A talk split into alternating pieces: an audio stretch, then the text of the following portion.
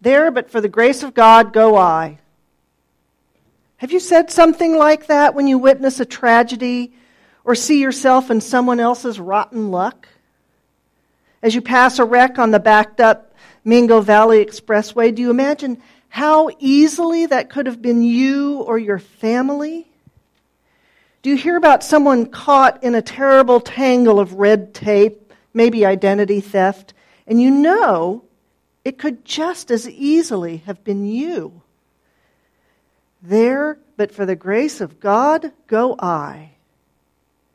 When you hear about divorce or a layoff or a fire, there, but for the grace of God, go I.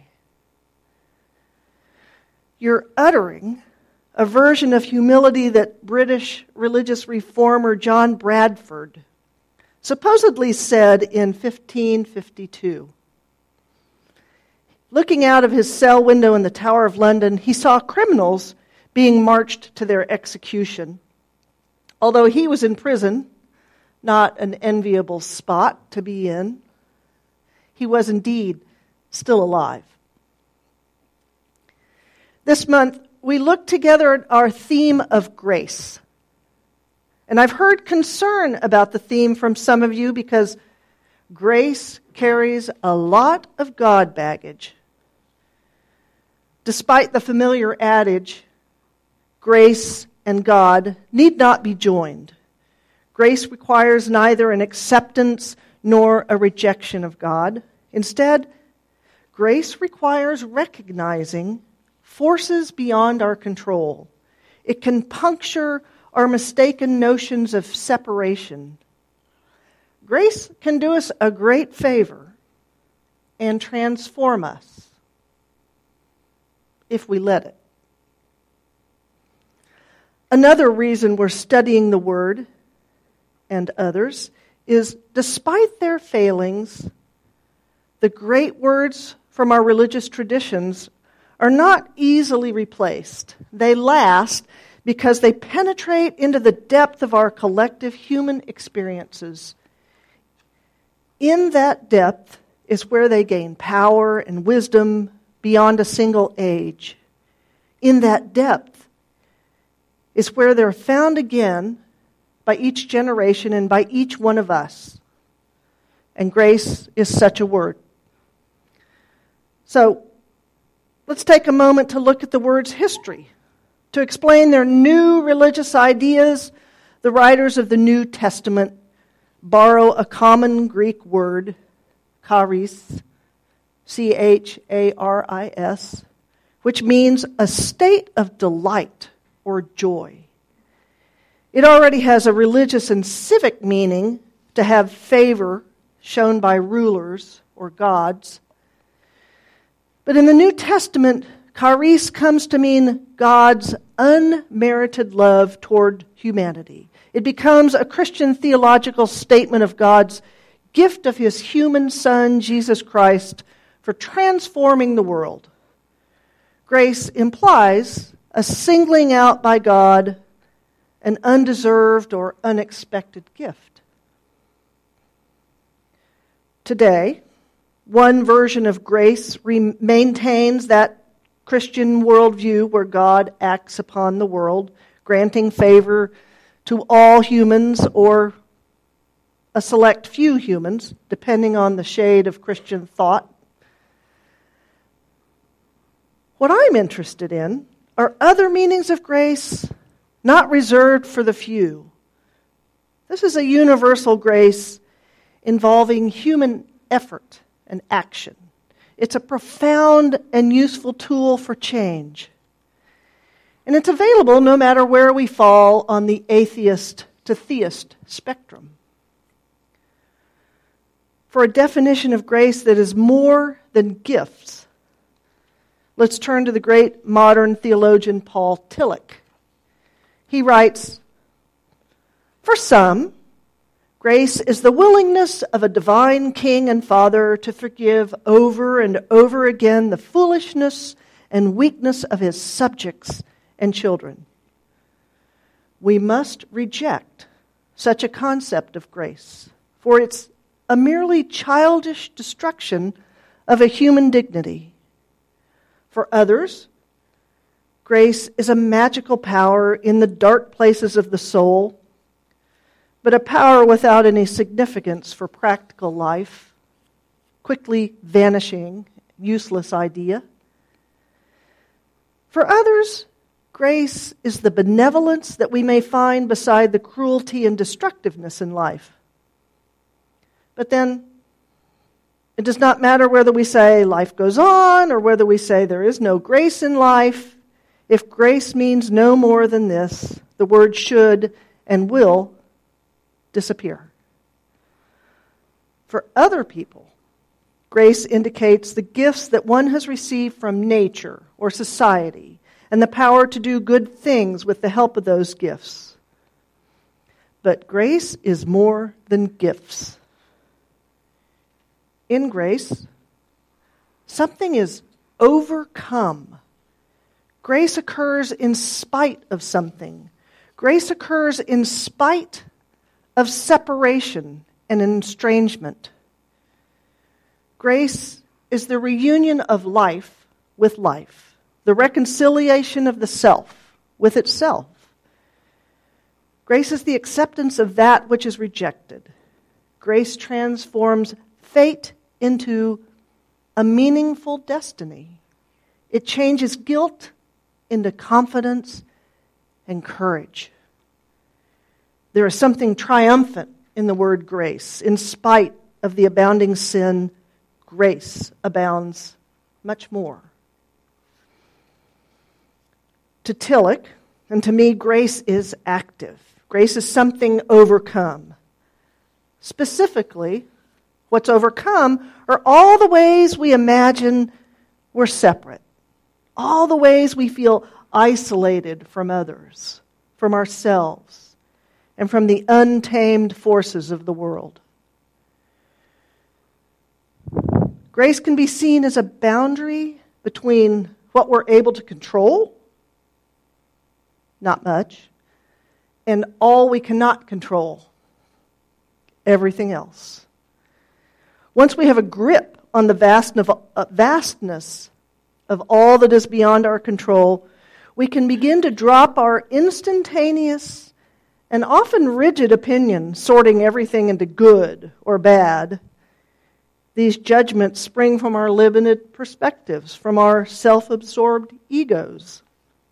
These conclusions become insurmountable walls within us unscalable barriers between each other, and impenetrable isolation from the source of creation, or what Tillich calls the ground of being, separating us from the ground of being. Let me tell you two quick stories to illustrate a greater understanding of active grace. Harry, an emergency physician tells this story. One evening on a shift in a busy emergency room, Harry, an emergency physician, tells a story about a woman who was brought into his emergency department about to give birth. As soon as he examined her, he realized that unless her obstetrician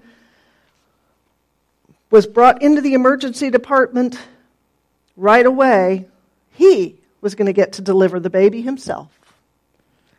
He had barely finished his examination when the head crowned. And with the nurses on either side of him holding the mother's legs on their shoulders, Harry delivered a little girl. She was breathing spontaneously, and he felt a familiar sense of satisfaction at his own competence he laid her along his left forearm with the back of her head in his left hand and began to suction her nose and mouth. Suddenly, the infant opened her eyes and looked directly at him. In that instance, Harry realized that he was the first human being this baby girl had ever seen. Deeply moved, he felt his heart go out to her in, in welcome from all people everywhere. and for a moment he had tears in his eyes. Harry has delivered hundreds of babies. He's always enjoyed the challenges of delivery, the excitement of making rapid decisions and feeling his own competency.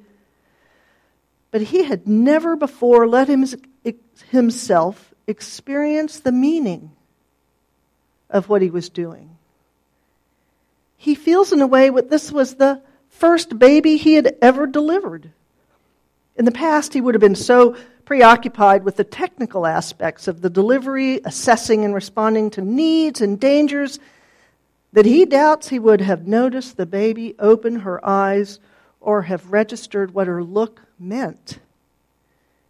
He would have been there as a physician, but not as a human being, in the company of another human being. It was now possible to be both. He wonders how many other such moments of connection he would have missed. He suspects there were many.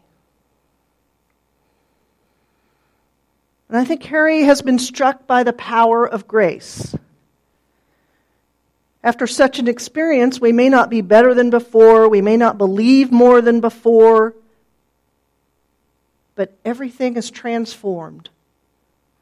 The transformation is the removal of a barrier to feeling separate and alone and estranged.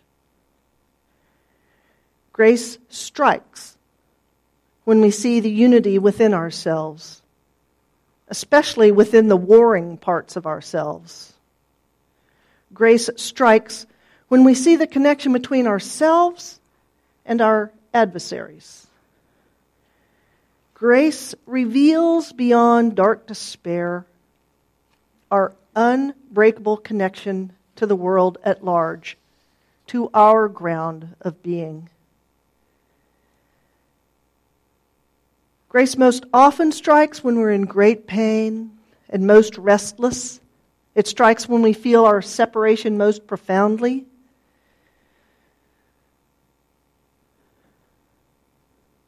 What happens is an unshakable acceptance of our powers and limits. And immediately we're joined to all people and things, recognizing their same limitations. And yet together, we're limitless. Grace is not a theological stance, but a profound acceptance of the mysterious. The mysterious but reliable, interdependent web of all existence. Grace is an acceptance of the world as it is. It brings spaciousness to our outlook and gracefulness to our interactions with others.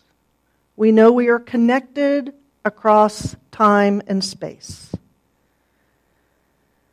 So let me tell you a parable about interviewing three stonecutters building a cathedral in the 14th century to explain how grace transforms us by bringing meaning to our lives, like what happened to Harry. Asking one stone cutter what he's doing, the man replies with bitterness that he's cutting stones into blocks a foot by a foot by three quarters of a foot. With frustration, he describes a life in which he has done this over and over and will continue to do so until he dies. The second stonecutter is also cutting stones into blocks a foot by a foot by three quarters of a foot, but he replies in a somewhat different way.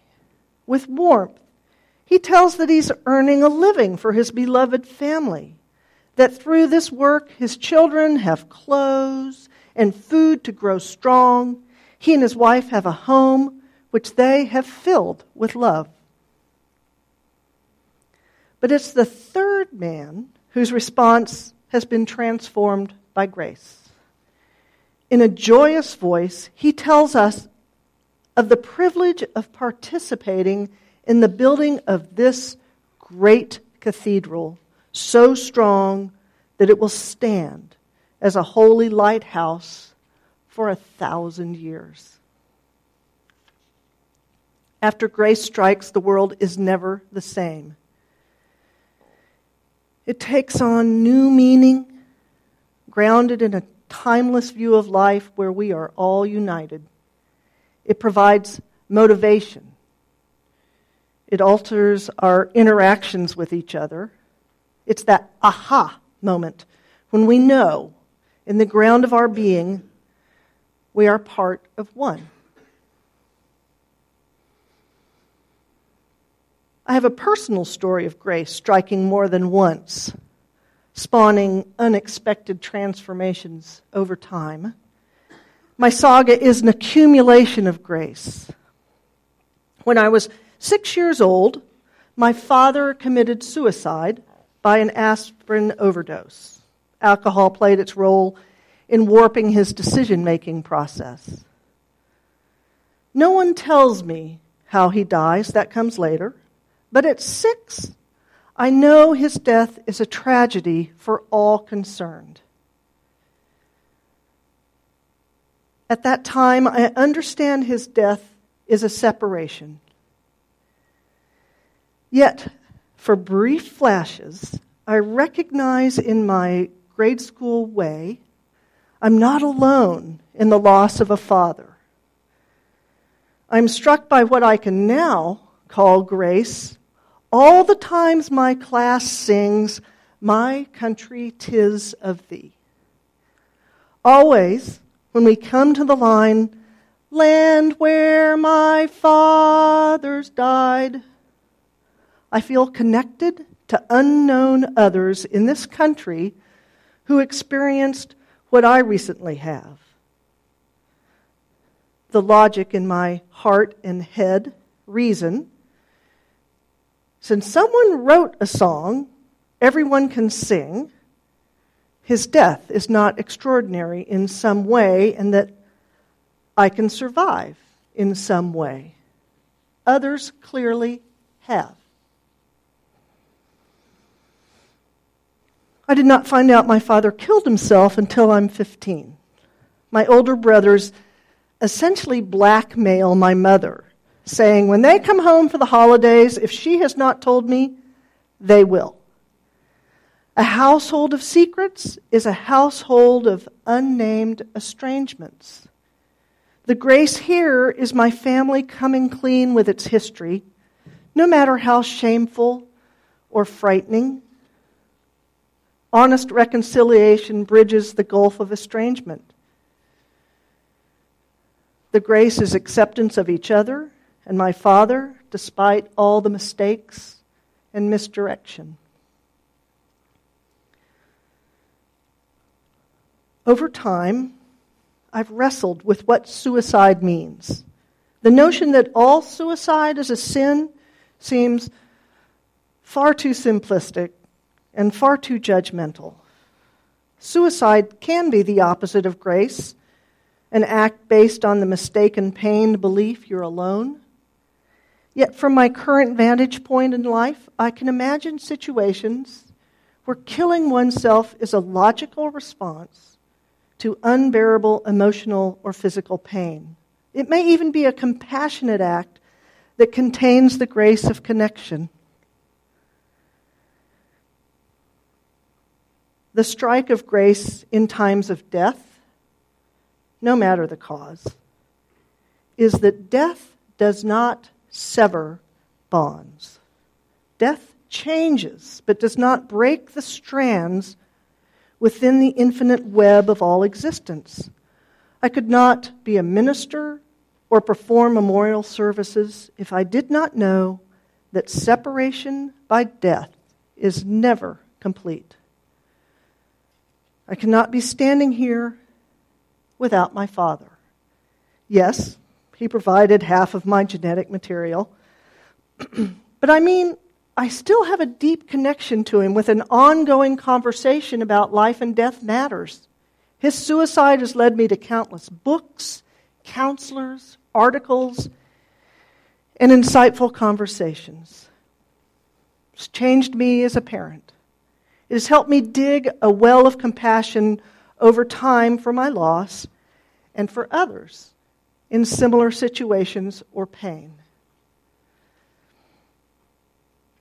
I tell you this personal story because I'm certain each of you have similar strands in your life. We all have ones leading us to fully understand the power of grace. That aha moment when nothing else makes sense but grace strikes and transforms transforms the moment. Grace transforms when acceptance is the only way through pain. Grace appears in times of seeming separation to reunite us. Grace occurs in spite of separation and estrangement. Grace is the reunion of life with life, the reconciliation of the self with itself. Grace does us the favor of revealing connections. For life belongs to life. May it be so.